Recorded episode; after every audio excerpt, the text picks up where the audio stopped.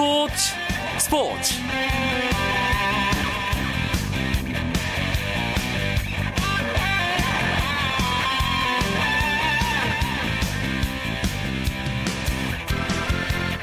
안녕하십니까 스포츠 스포츠 아나운서 이광경입니다. 메이저리그에서 오늘도 아주 즐거운 소식이 전해졌습니다. 어제 추신수 선수의 대기록 달성에 이어서 오늘은 류현진 선수의 호투 그리고 시즌 14승 소식이 전해졌죠. 샌프란시스코 자이언츠와의 원정 경기에 나선 류현진 선수 홈런 하나를 허용하긴 했지만 7이닝 동안 삼진 6개를 잡으면서 4안타 1실점으로 팀의 2대1 승리를 이끌었고요. 승리 투수가 됐습니다. 오늘 호투로 평균 자책점도 다시 2점대로 떨어뜨렸습니다. 2.97을 기록하게 됐는데요. 포스트 시즌 3선발 가능성도 그만큼 높아졌다는 평가입니다. 한국인 메이저 리거들의 대활약 잠시 후 수요일마다 찾아오는 메이저리그 이야기 류추 분석에서 자세하게 이야기 나눠보도록 하겠습니다. 먼저 오늘 들어온 주요 스포츠 소식부터 정리해드립니다.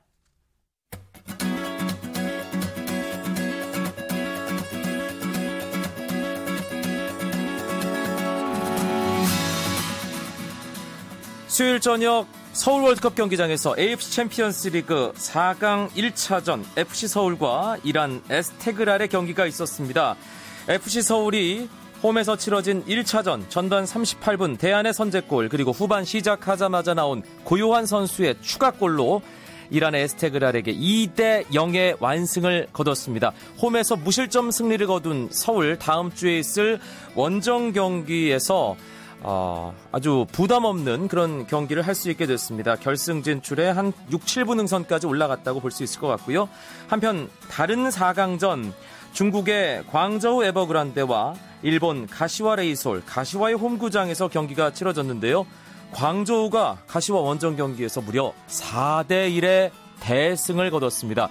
우리나라의 김영권 선수 광저우에서 선발 출전해서 풀타임 활약을 했고요.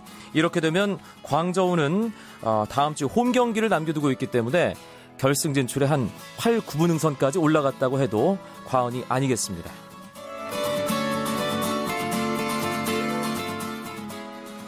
프로야구 오늘 문학, 광주, 대전, 목동 4경기가 치러지고 있습니다. 모두 종료됐습니다.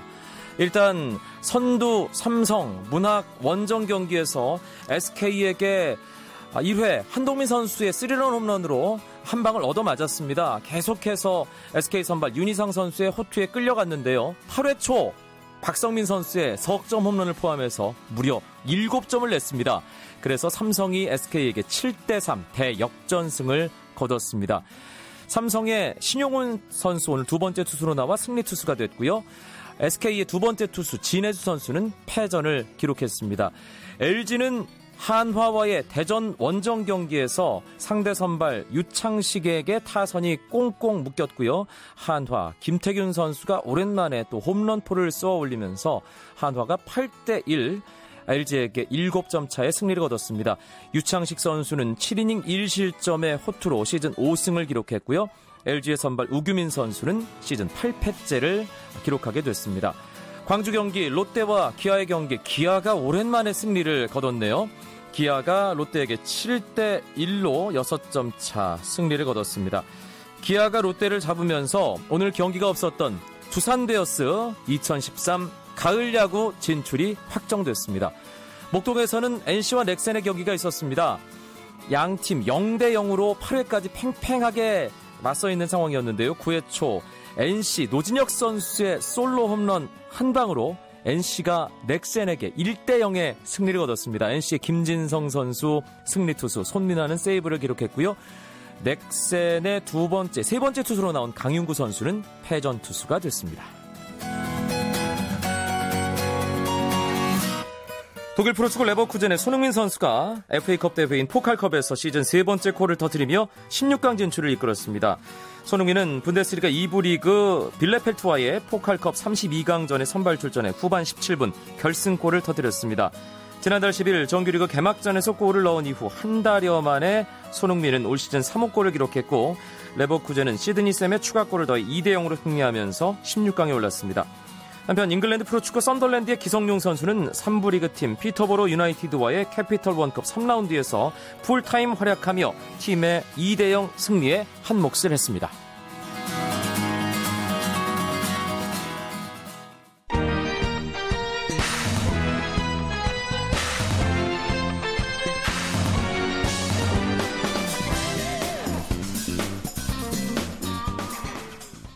뭐 그때 일단 2점대 들어왔으니까 아이, 그거 지키는 방향으로 뭐 승보다는 그거 지키는 방향으로 해, 하고 싶어요. 아이. 어, 근데 항상 뭐 체인지업 던질 때는 뭐 항상 뭐 볼 던지는 것보다는 스트라이크 많이 던지려고 했는데 오늘 어, 좀 모든 뭐 직구라든지 변화구라든지 제구들이 좀 잘 된 것 같아요. 어, 지금 몸인 상태 굉장히 좋고요. 어, 뭐 거의 190이닝 아직 못 던졌지만 그 정도 던질 때만큼 되게 좋은 것 같고 어, 그냥 앞으로도 계속 좋은 방향으로 갈 수 있을 것 같아요.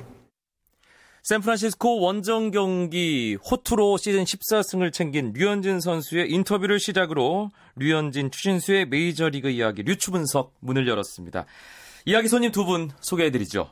송재우 메이저리그 전문가 나오셨고요. 네, 안녕하세요. 김영준 메이저리그 전문 기자도 함께합니다. 네, 안녕하십니까.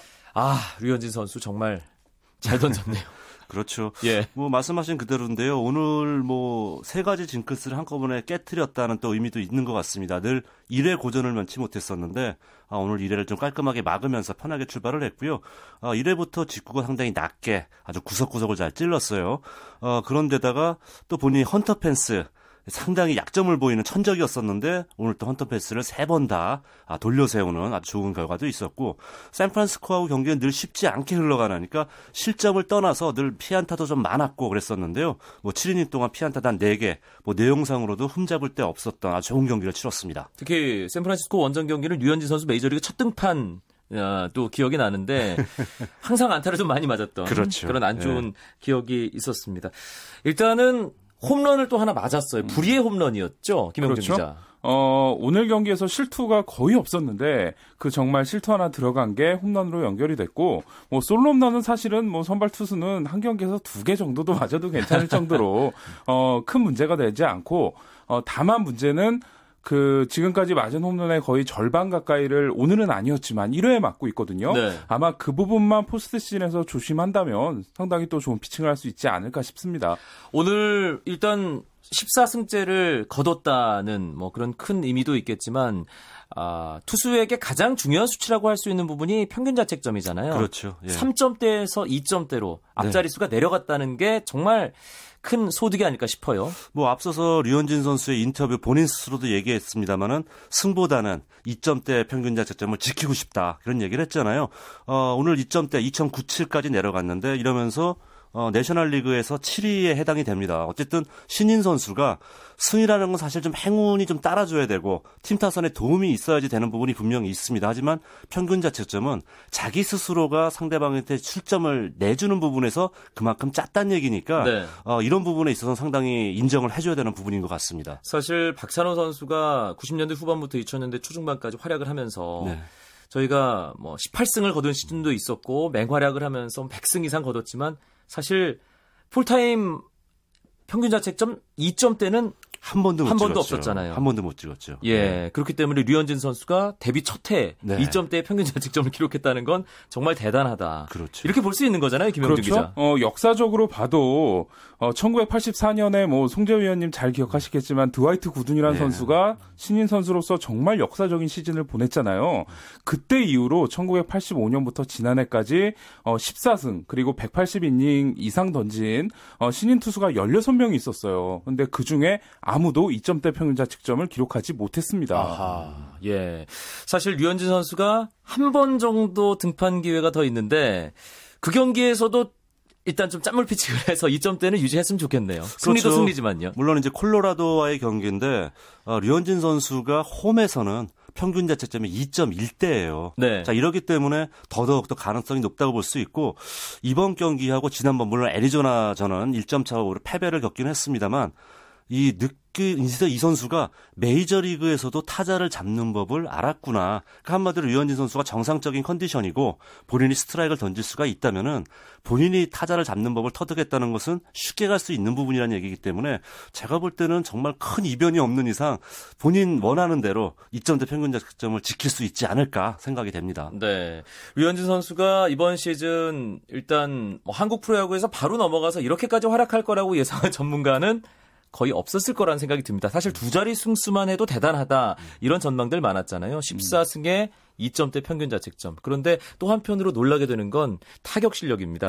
오늘 또 안타 기록하면서 2할 1푼 1, 2의 타율을 기록을 했는데 사실 메이저리그 1군 무대에서 메이저리그에서 네. 2할대 타율을 기록한다는 것은 이것도 대단한 거잖아요. 메이저리그 투수들의 평균 타율이요. 1할 3푼 정도밖에 되지 않아요. 네. 그러니까 2할대 타율이 얼마나 대단한지를 알 수 있고 어, 다저스의 선발 3인방 커쇼, 그레인키, 류현진 선수의 또 하나의 공통점이 타격 실력들이 무시무시하다는 겁니다. 네. 오늘 조금 아쉬운 예. 프리웨 번트 아, 시도 예, 때 예. 아쉬운 주루사가 있긴 했지만 그 정도는 애교로 봐줄 수 있었던 오늘 류현진 선수의 호투가 아니었나 예, 그런 생각이 듭니다.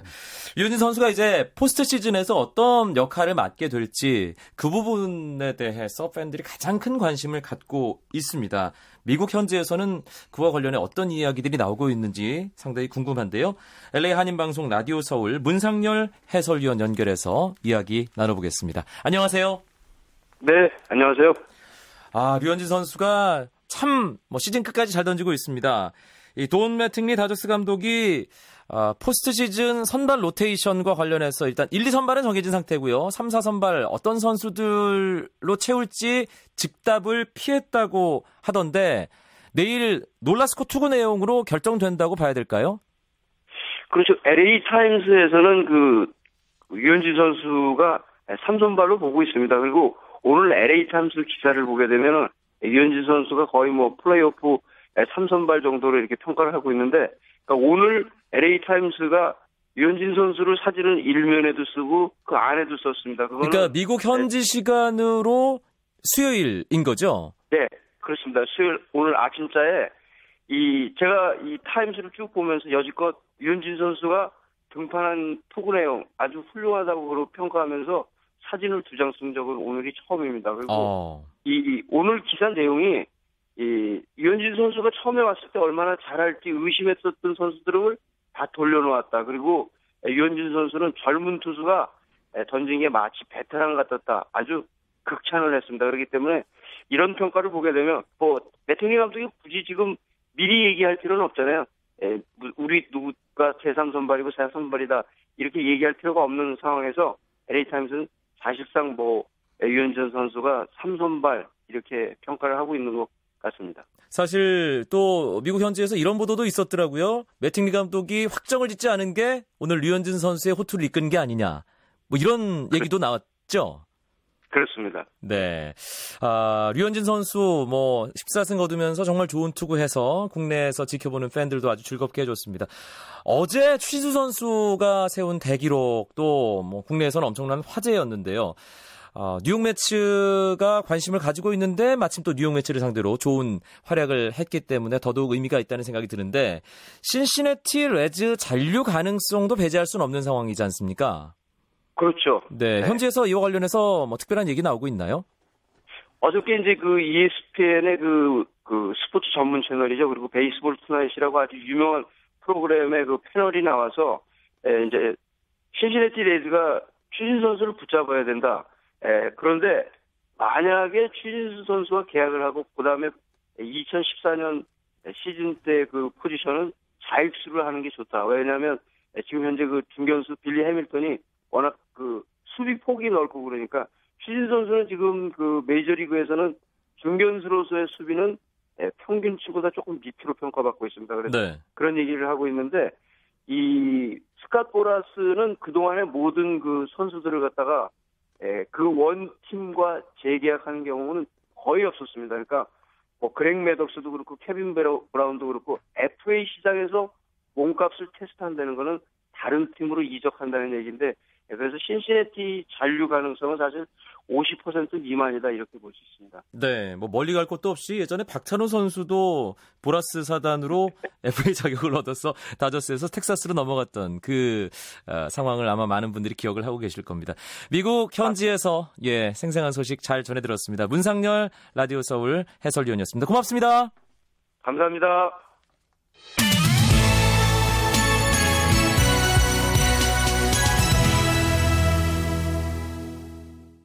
류현진 추신수의 메이저리그 이야기 류추 분석 듣고 계십니다. 송재우 메이저리그 전문가, 김형준 메이저리그 전문 기자와 함께하고 있습니다.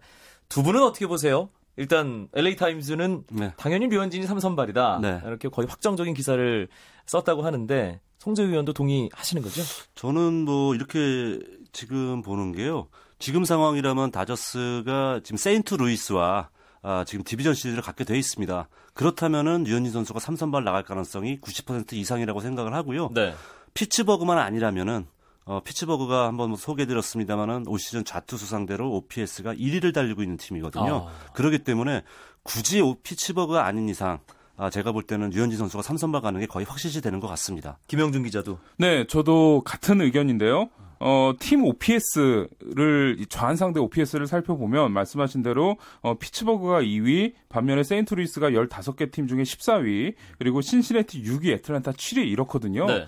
사실 뭐 제가 관심법을 쓰기는 좀 그렇지만 매팅리 감독이 지금 고민하고 있다라기보다는 단지 얘기를 안 할 뿐이라고 해야 될 것 같아요. 그냥 밀당하고 있다. 예. 어, 사실 추신수 선수와 류현진 선수가 모두 포스트 시즌 진출을 확정을 지었기 때문에 LA 다저스와 신시내티 모두 좀 가을 야구 티켓을 거머쥐었기 때문에 두 선수의 맞대결에도 상당히 관심이 가는데 일단 현재 분위기로는 챔피언십 시리즈 정도는 가야 그렇죠. 두 선수가 만날 수 있을 것 같고요. 어제 추신수 선수가 대단한 기록을 세웠습니다. 20홈런 20도루 100득점 100볼넷. 이 기록에 대해서 우리 기록 전문가 아. 김영준 기자가 정리를 다시 한번 해주시죠. 네, 사실 뭐 20, 20, 20 홈런 20도루라는 기록이 아주 그렇게 나오기 어려운 기록은 아니에요. 메이저리그 역사상 한 400명 정도가 이 기록을 달성을 했어요. 추신수 선수도 이미 2009, 2010년에 그 안에 이제 세 명, 예. 세 번이 들어가 있죠. 그리고 100볼넷 100득점 같은 경우는 한 300명 정도가 또 300번 정도가 나왔어요. 근데 중요한 거는 그 두 가지 기록이 합산된 경우 20홈런 20도루에 100득점 100볼넷을 모두 한, 아, 모두 한 경우는 이번이 12번째. 1번 타자로서는 세 번째, 내셔널리그 1번 타자로서는 최초.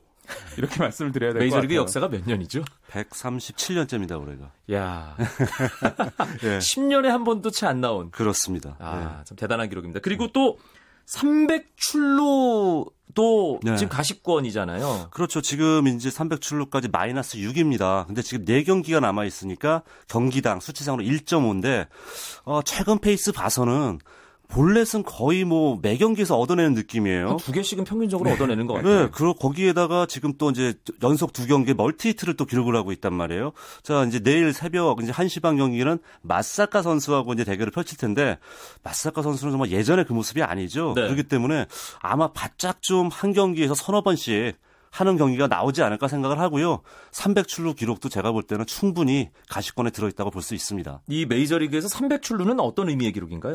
어, 이렇게 보시면 될 것 같아요. 올해는 그 팀 동료인 보토, 그리고 에인절스의 마이크 트라웃 선수가 300출루를 달성을 했고, 이제 추신수 선수가 세 번째로 달성을 하게 될 것 같고, 그 이후에 나머지 선수들은 이제 거기에 도달할 만한 선수가 없는데, 올해 유난히 이제 그 많이 나온 기록일 뿐이지, 2006년부터 지난해까지 7년 동안 300출루를 달성했던 타자가 카브레라와 푸홀스 두 명밖에 없어요. 미겔 카브레라와 네, 아, 앨버트 푸홀스. 앨버트 푸홀스. 그 정도로 흔히 나오는 기록이 아닙니다. 그러니까 이렇게 한번 따져 보면은 이게 그냥 최초 기록이 될 것 같은데 20 홈런 20도루 100득점 100볼넷에 300출루 이 다섯 개가 한데 어우러지는 기록은 아마도 네. 사상 최초. 어, 메이저리그 1번 타자 최초고요. 네. 그리고 여기에 사구 못 맞는 공 20개를 더하면 메이저리그 최초가 됩니다. 예. 아, 저희 너무 기록 만들기 좋아하는 것 같아요. 예. 아, 워낙 출루율이 높기 때문에 이 300출루도 뭐 큰 문제 없이 달성될 거라는 생각이 들고요. 아, 저희가 이 시간마다 추신수 선수 기록 얘기하면서 늘 빼놓지 않다는 얘기가 있습니다. 아, 올해 추신수 선수의 연봉이 737만 5천 달러. 네. 우리 돈으로 80억이 조금 안 됩니다. 네, 네. 예. 내년에는 얼마나 받을지 몇 년 정도 계약 예상하세요, 송재 위원은? 저는 최소한 5년은 생각하고 있습니다. 5년 계약은 해야 된다고 생각을 하고요. 약간 에이전트 분위기로 목소리를 깔고 계세요. 그러네요. 아, 그런가. 너무 제가 예, 좀 감정이입이 된 것 같습니다. 예. 예. 그런 대화도 아무래도 생각하고. 친분이 있기 때문에 감정이 좀 실릴 수밖에 없습니다. 예. 그리고 최소한 연평균 1,500만 달러로 보고 있어요. 근데 네. 제가 생각한 건 역시 최저라는 거예요. 미니멈이기 때문에 그 이상, 그 현실적으로는 1,500에서 2,000만 달러 사이에 연평균의 액수가 나올 것 같고요. 최소 5년에 최소 1,500만 달러. 네, 그러면 7,500만 달러. 과거 이제 박찬호 선수가 계약했던 액수가 나오는데요. 그 액수는 분명히 넘을 것 같아요. 최소 7,500만 불이면 1억 불도 불가능한 건 아니다. 그렇죠. 만약에 총액으로. 6년이 되고 뭐 예를 들어 1,700만 달러 선으로 간다. 이러면 거의 뭐 거기에 옵션까지 붙게 되면은 1억 달러 선까지 바라볼 수 있다는 거죠. 그런 돈을 챙겨줄 수 있는 팀이라면 신시내티 잔류는 아닐 가능성이 높겠네요. 예. 지는 네. 뭐 계약은 6년인데 뭐 한 20년에 나눠주거나 네, 이런 방식을 취해야 되겠죠. 뭐 예. 무이자 무이자 할부 이런 그렇죠. 식으로. 예. 김영진 기자는 어떻게 생각하세요? 어, 저도 일단 제가 이제 희망하는 금액은 그러니까 최근에 이제 나오고 있는 얘기는 4년 6천 부터 이제 시작을 할 것 같다. 그리고 제가 희망하는 금액은 스즈키 이치로 선수가 시애틀과 재계약 맺을 때가 5년에 9천만 달러였거든요. 네. 그래서 여기까지는 좀 갔으면 좋겠다라는 생각이 들고 한 가지 확실한 건 보라스가 최초에 부르는 금액은 당연히 1억 달러를 넘어서 아마 어마어마한 액수가 될 그렇죠. 거다라고 예. 생각이 듭니다. 예. 보라스는 그 메이저리그 구단들에게는 악마일 것 같아요, 그냥. 그렇죠. 적이고 뭐 아까 이제 박찬호 선수 얘기 나왔었는데 박찬호 선수 계약을 해줬었잖아요. 네. 텍사스 해줬는데 저도 이제 박찬호 선수 개인한테 들은 얘기인데요. 그때는 텍사스밖에 오퍼하는 팀이 없었다 그랬대요. 아, 그 경쟁이 안 붙었는데도 그렇게 권익을 예. 끌어낸 거예요? 그렇게 해서 얘기를 했는데 나중에 알고 보니까 세 개 팀이 더 있었대요. 세 개 팀이 더 있었는데 텍사스가 가장 액수를 높게 불렀기 때문에 박찬호 선수 개인에게는 다른 팀은 없다. 이 정도 액수 나온 팀은 여기밖에 없다. 라고 얘기를 했다 그러더라고요. 팀들에게도 악마인데 선수에게 네, 선수에게도 고객에게도 악마. 그런 선수의 했더라고요. 미래 같은 거 생각 안 하고 일단 네. 돈을 많이 줘서 네. 피를 많이 받을 수 있는. 그러니까 박찬호 선수 얘기가 딱 이러는 거예요. 어느 투수가 텍사스 정말 그 투수들에게 어렵고 알링턴 힘든 볼파크. 네, 예. 거기에 가서 던지고 싶었겠냐고 그 얘기를 하더라고요. 예. 아, 추신수 선수도 좀 꼼꼼하게 좀 따져봐야 되겠는데. 네. 계약하기 전에. 알겠습니다. 오늘도 돈 얘기로 마무리하는, 아, 류현진 추신수의 메이저리그 이야기, 류추 분석, 훈훈한 시간이었습니다. 송재우 메이저리그 전문가, 김영준 메이저리그 전문기자 두 분, 오늘도 고맙습니다. 감사합니다. 고맙습니다. 네, 알찬 스포츠 소식으로 함께했던 수요일 밤 스포츠 스포츠 여기서 줄이겠습니다. 프로야구 정규 시즌 1위 아직도 오리무중입니다. 참 재밌게 흘러가고 있고요. FC 서울 4강 1차전 승리도 아주 축하할 만한 일입니다. 내일도 아주 알찬 스포츠 소식으로 여러분들 찾아뵙죠. 9시 35분에 뵙겠습니다. 아나운서 이광용이었습니다. 멋진 밤 보내십시오. 고맙습니다.